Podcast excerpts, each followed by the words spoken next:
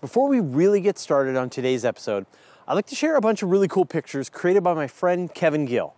Now, Kevin's a computer programmer, 3D animator, and he works on climate science data for NASA. And in his spare time, he uses his skills to help him imagine what the universe could look like. For example, he's mapped out what a fully terraformed Mars might look like based on elevation maps, or rendered moons disturbing Saturn's rings with their gravity. But one of my favorite sets of images that Kevin did were these. What would it look like if Earth had rings? Kevin and his wife went out to a few cool locations, took some landscape pictures, and then Kevin did the calculations for what it would look like if Earth had a set of rings like Saturn. Let me tell you, Earth would be so much better. At least you'd think so, but actually, it might also suck. Last time I checked, we don't have rings like this. In fact, we don't have any rings at all. Why not? Considering the fact that Saturn, Jupiter, Uranus, and Neptune all have rings, don't we deserve at least something? Did we ever have rings in the past, or will we in the future? What's it going to take for us to join the ring club? Short answer an apocalypse. Now, before we get into the inevitable discussion of death and devastation, let's talk a bit about rings. Now, Saturn is the big showboat with its fancy rings. They're made of water ice, with chunks as big as a mountain or as small as a piece of sand. Astronomers have been arguing about where they came from and how old they are, but the current consensus, sort of, is that the rings are almost as ancient as Saturn itself, billions of years old. And yet, some process is weathering its rings, grinding the particles so they appear much younger. Jupiter's rings are much fainter, and we didn't even know about them until 1979 when the Voyager spacecraft made their flybys. The rings seem to be created by dust blown off into space by impacts on the planet's moons. Hey, we've got a moon. That's a sign.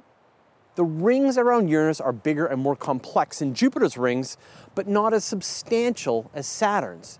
They're much younger, maybe only 600 million years old, and appear to have been caused by two moons crashing into each other long ago. Again, another sign we've got the potential for stuff to crash around us. The rings around Neptune are far dustier than any of the other ring systems and much younger than the solar system. And like the rings around Uranus, they were probably formed when two or more of its moons collided together. Now, what about our own prospects for rings? The problem with icy rings is that the Earth orbits too closely to the Sun. There's a specific point in the solar system known as the frost line or the snow line. And this is the point in the solar system where deposits of ice could have survived for long periods of time. Any closer, and the radiation from the sun sublimates the ice away. This point is actually located about five astronomical units away from the sun in the asteroid belt. Mars is much closer, so it's very dry, while Jupiter is beyond the frost line and its moons have plenty of water ice. The Earth is a mere one astronomical unit from the Sun. That's the very definition of an astronomical unit, which means that it's well within the frost line. The Earth itself can maintain water because the planet's magnetosphere acts like a shield against the solar wind, but the Moon is bone dry, except for the permanently shadowed craters at its poles. And if there was an icy ring system around the Earth, the solar wind would have blasted away long ago. So instead, let's look at another kind of ring that we can have one made of rock and dust, containing death and sorrow from a pulverized asteroid or moon. In fact, billions of years ago, we definitely had a ring when a Mars sized planet crashed into the Earth and spewed out a massive ring of debris. This debris collected together into the moon we know today. That impact turned the Earth's surface inside out. It was all volcanoes everywhere, all the time. It's also possible we had a second moon in the ancient past, which collided with our current moon, and that would have generated an all new ring of material for millions of years until it was recaptured by the moon, kicked out of orbit, or fell down onto the Earth. It's that fell down onto the Earth part that's apocalyptic. As mountains of ring material entered the Earth's atmosphere, it would increase the temperature, baking and boiling away any life that couldn't burrow deep underground.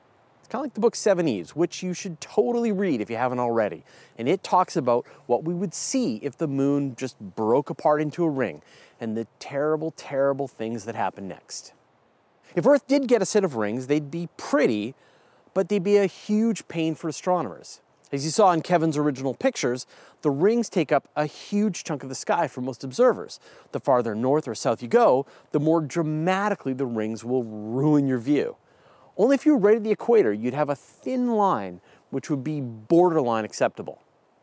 Furthermore, the rings themselves would be incredibly reflective and completely ruin the whole concept of dark skies. You know, the moon sucks for astronomy? Rings would be way, way worse. Finally, rings would interfere with our ability to launch spacecraft and maintain satellites. Depends on how far they'd extend, but we wouldn't be able to have any satellites in that region or cross the ring plane. Oh, and that fiery death apocalypse that I mentioned earlier. Now, in a moment, I'm going to talk about an interesting theory for the moon's future, a time when it could be torn apart and turned into a ring. But first, I'd like to thank Jay Paeta, Scott Petty, Peter Lakalev, and the rest of our 696 patrons for their generous support. If you love what we're doing and you want to help out, head over to patreon.com slash universe today. We know that the moon is drifting away from the Earth right now thanks to the conservation of angular momentum. But in the distant future, billions of years from now, there might be a scenario that turns everything around. Now, as you know, when it runs out of fuel in its core, the sun is going to blow it up as a red giant, consuming Mercury and Venus. Now, scientists are on the fence about Earth. Some think that Earth will be fine, the sun will blast off its outer layers, but not actually envelop Earth. Others think that at the sun's largest point, we'll be orbiting within the outer atmosphere of the sun. That's it's hot. The orbiting moon will experience drag as it goes around the Earth, slowing down its orbital velocity and causing it to spiral inward. Once it reaches the Roche limit of the Earth, about 9,500 kilometers above, our planet's gravity will tear the moon apart into a ring. The chunks in the ring will also experience drag in the solar atmosphere and continue to spiral inward until they crash into the planet. And that would be considered a very bad day. If it wasn't for the fact that we were already living inside the atmosphere of the sun, no amount of terraforming will fix that. Sadly, the Earth doesn't have rings like Saturn, and it probably never did. It might have had rings of rock and dust for periods, but they weren't that majestic to look at. In fact, seeing rings around the planet would mean that we'd lost a moon and our planet was about to go through a period of bombardment. I'll pass. This episode was suggested by my lovely camera wife. This one's for you, Carla.